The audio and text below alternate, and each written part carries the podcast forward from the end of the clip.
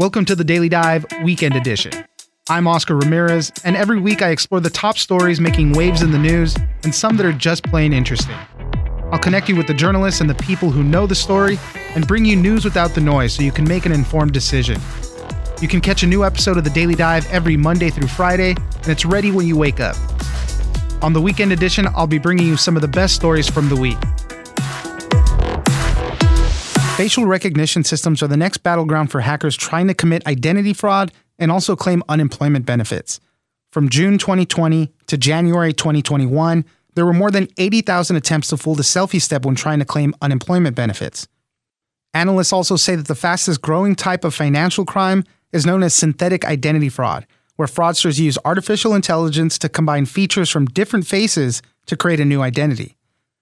For more on how hackers are trying to fool these facial recognition systems, we'll speak to Parmy Olson, technology reporter at the Wall Street Journal. When I started researching this piece, the first example I got came from China, where a couple of fraudsters had found a way to hack a facial recognition system used by the government tax agency to, in a convoluted series of steps, fake something like $70 million worth of tax invoices and basically net that amount of money. And they were essentially using artificial intelligence powered videos of fake faces to get through the system. And as I was writing the piece, I, I thought, oh, this it sounded like this was kind of an isolated incident. It was um, didn't sound particularly widespread. But then I talked to a facial recognition company in the United States that said, as you pointed out, those numbers, something like 80,000 attempts had been made. These we're talking people with masks, literally wearing masks, trying to fool this step in uh, the state unemployment agency app. Instead of showing their face, they show an, a mask, and some of them were actually getting through. I mean, they wow. were also using these deep fakes. These are like computer generated images created by AI of, of a fake face. And some of these images were actually tricking the system. This isn't just something that was happening in China, it's happening in the United States as well. There was a, a photo that you put in your article that was provided by that company, ID.me. Were those actual photos of people that were trying to fool the system? Yeah, they were actual pictures of people who were trying to fool wow. the system. And if you look at the picture, they're very creepy pictures. Yeah, so, that's why I had so to ask. Creepy.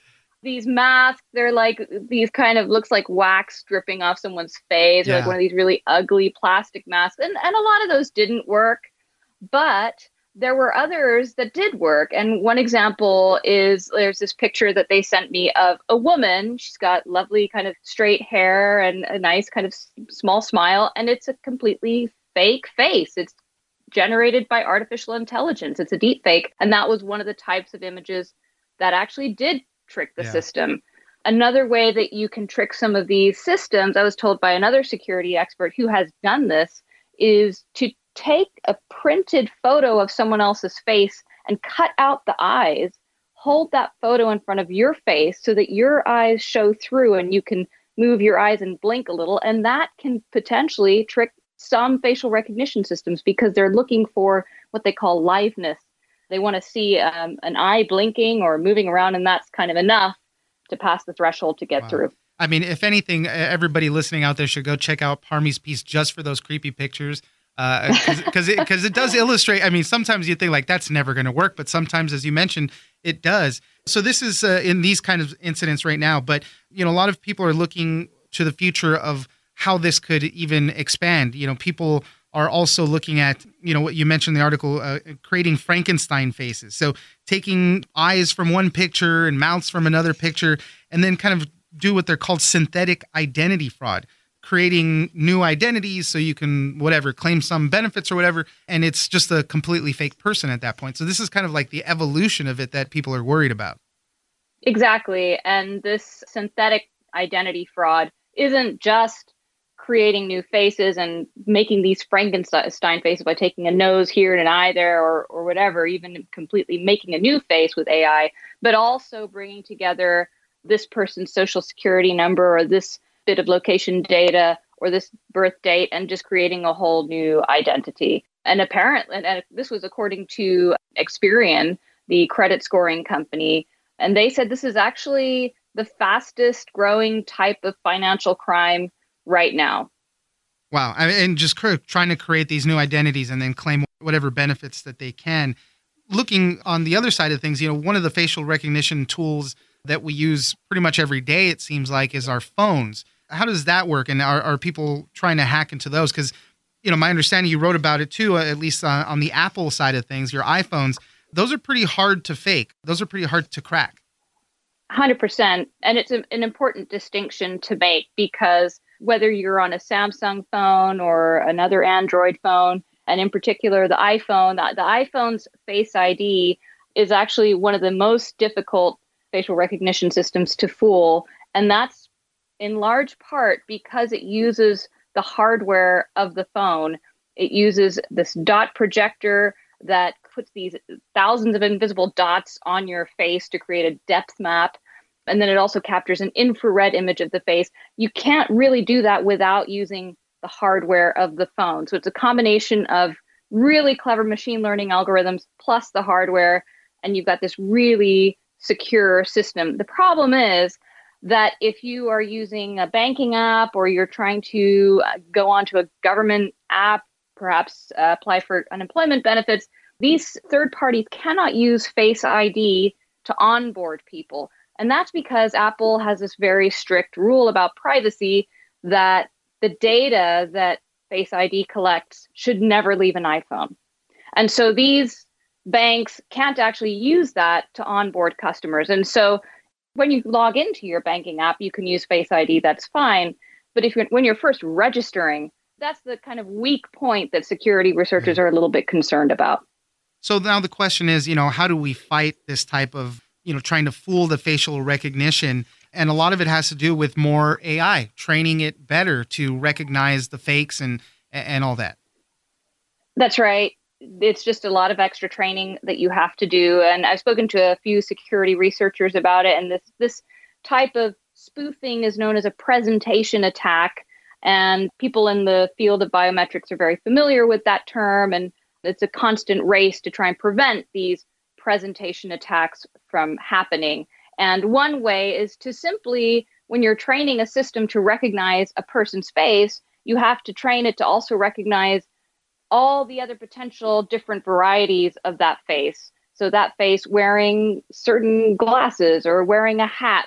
And sometimes researchers have found that if they wear a hat or a pair of glasses that actually have special designs on the glasses, that if they're specially calibrated, they can actually trick the facial recognition algorithm into thinking that person is someone else, like wow. Elon Musk or a celebrity, J.K. Rowling, so you have to train the system to anticipate every single one of those possible possibilities.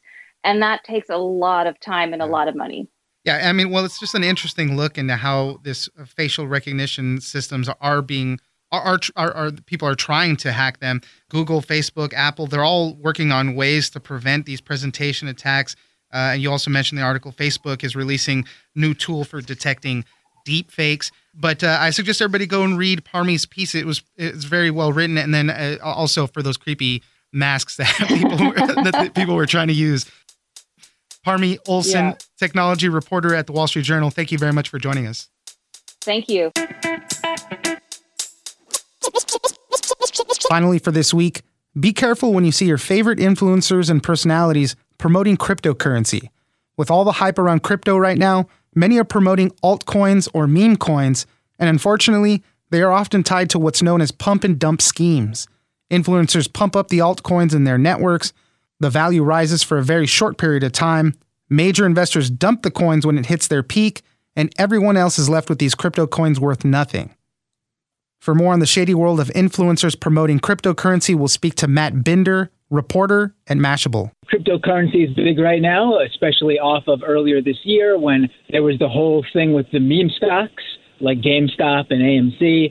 And then crypto blew up shortly after. You know, crypto seems to ebb and flow throughout the years. It has its big moments, and then it has its its low moments.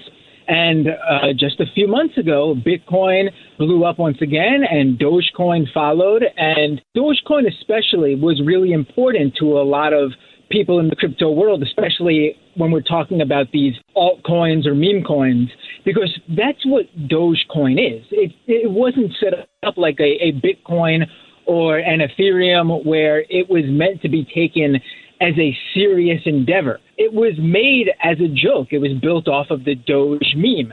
So seeing it go from under a penny to a high of 70 cents like it did in May, a lot of people in the crypto world was like, were like, you know, what meme can we turn into a cryptocurrency? Right. Yeah, and you see a lot of these things. I mean, some of these names are unrecognizable or, or you know, just don't mean anything, right? They just kind of come out of nowhere. And even in my own feeds, I had been seeing a bunch of people, you know, some of these influencers. I guess I didn't know who they were at the at the time, but you know, just saying, "Hey, jump in right now, get this new meme coin, get this new coin, and we'll ride it over the to the you know onto the moon," as they say. But we're seeing a lot of uh, Twitch streamers, YouTubers getting into this game now, and a lot of times their fans find out later that um, there really wasn't anything to it there. They lost money and it's becoming an increasing problem. Right. You know, there, there's all sorts of different altcoins out there and different memes. And when you hear about some of them, like you said, they certainly sound ridiculous. There's one that was promoted by one of the biggest Twitch streamers, Adin Ross, that was called Titscoin.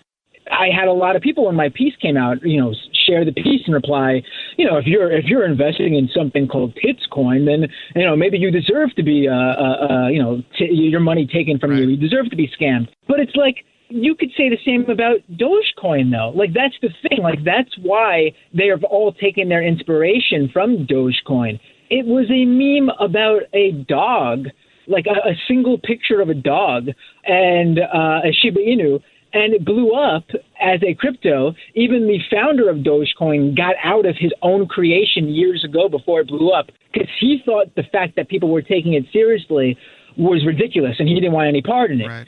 So the idea that someone young, especially think about the ages of some of these people who are watching a, a Twitch streamer, they hear about Dogecoin, then they hear in the media about these few lucky people who became Dogecoin millionaires and it's like, wow, if I if I got in early on one of these next meme coins, that could be me. I, I want to take part in that. That's what happens here. I, I don't think it's helpful for people to try to like you know claim that uh, you know it's obviously a scam because I think Dogecoin is proof that um, there are people who get lucky, and unfortunately, uh, I guess uh, when your favorite influencer is hawking something and you're of a certain age, you trust them, and you don't think they're going to be doing something for just their own benefit. They're trying to get me in on the winnings too, but unfortunately, exactly. that's that's not the case. They refer to it as a pump and dump scheme a lot of times, and basically, you know, you'll have an influencer pump up the coin, say, "Hey, this is great, let's get in on this." Uh, the values will go up for you know super short time in a lot of cases, and then everybody else that already has a bunch of the coins, who's already invested, dumps all that out, and then the thing tanks. And then if you're left, one of the few people left holding some of that, you know, your the value for you really plummets. And see, a lot of times with these altcoins, like a uh, like a Tits coin or another one I talk about in the piece, uh, Save the Kids. Uh, another one's Bank Social. The thing is that a lot of these altcoins have pre-sales for people who know about the, the, the altcoin before it actually launches to the public. What happens here usually is who gets in?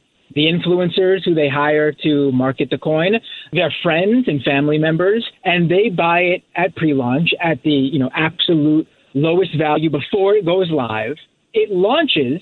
The influencers tell everyone, "Hey, this is a great new investment here. You should buy into it."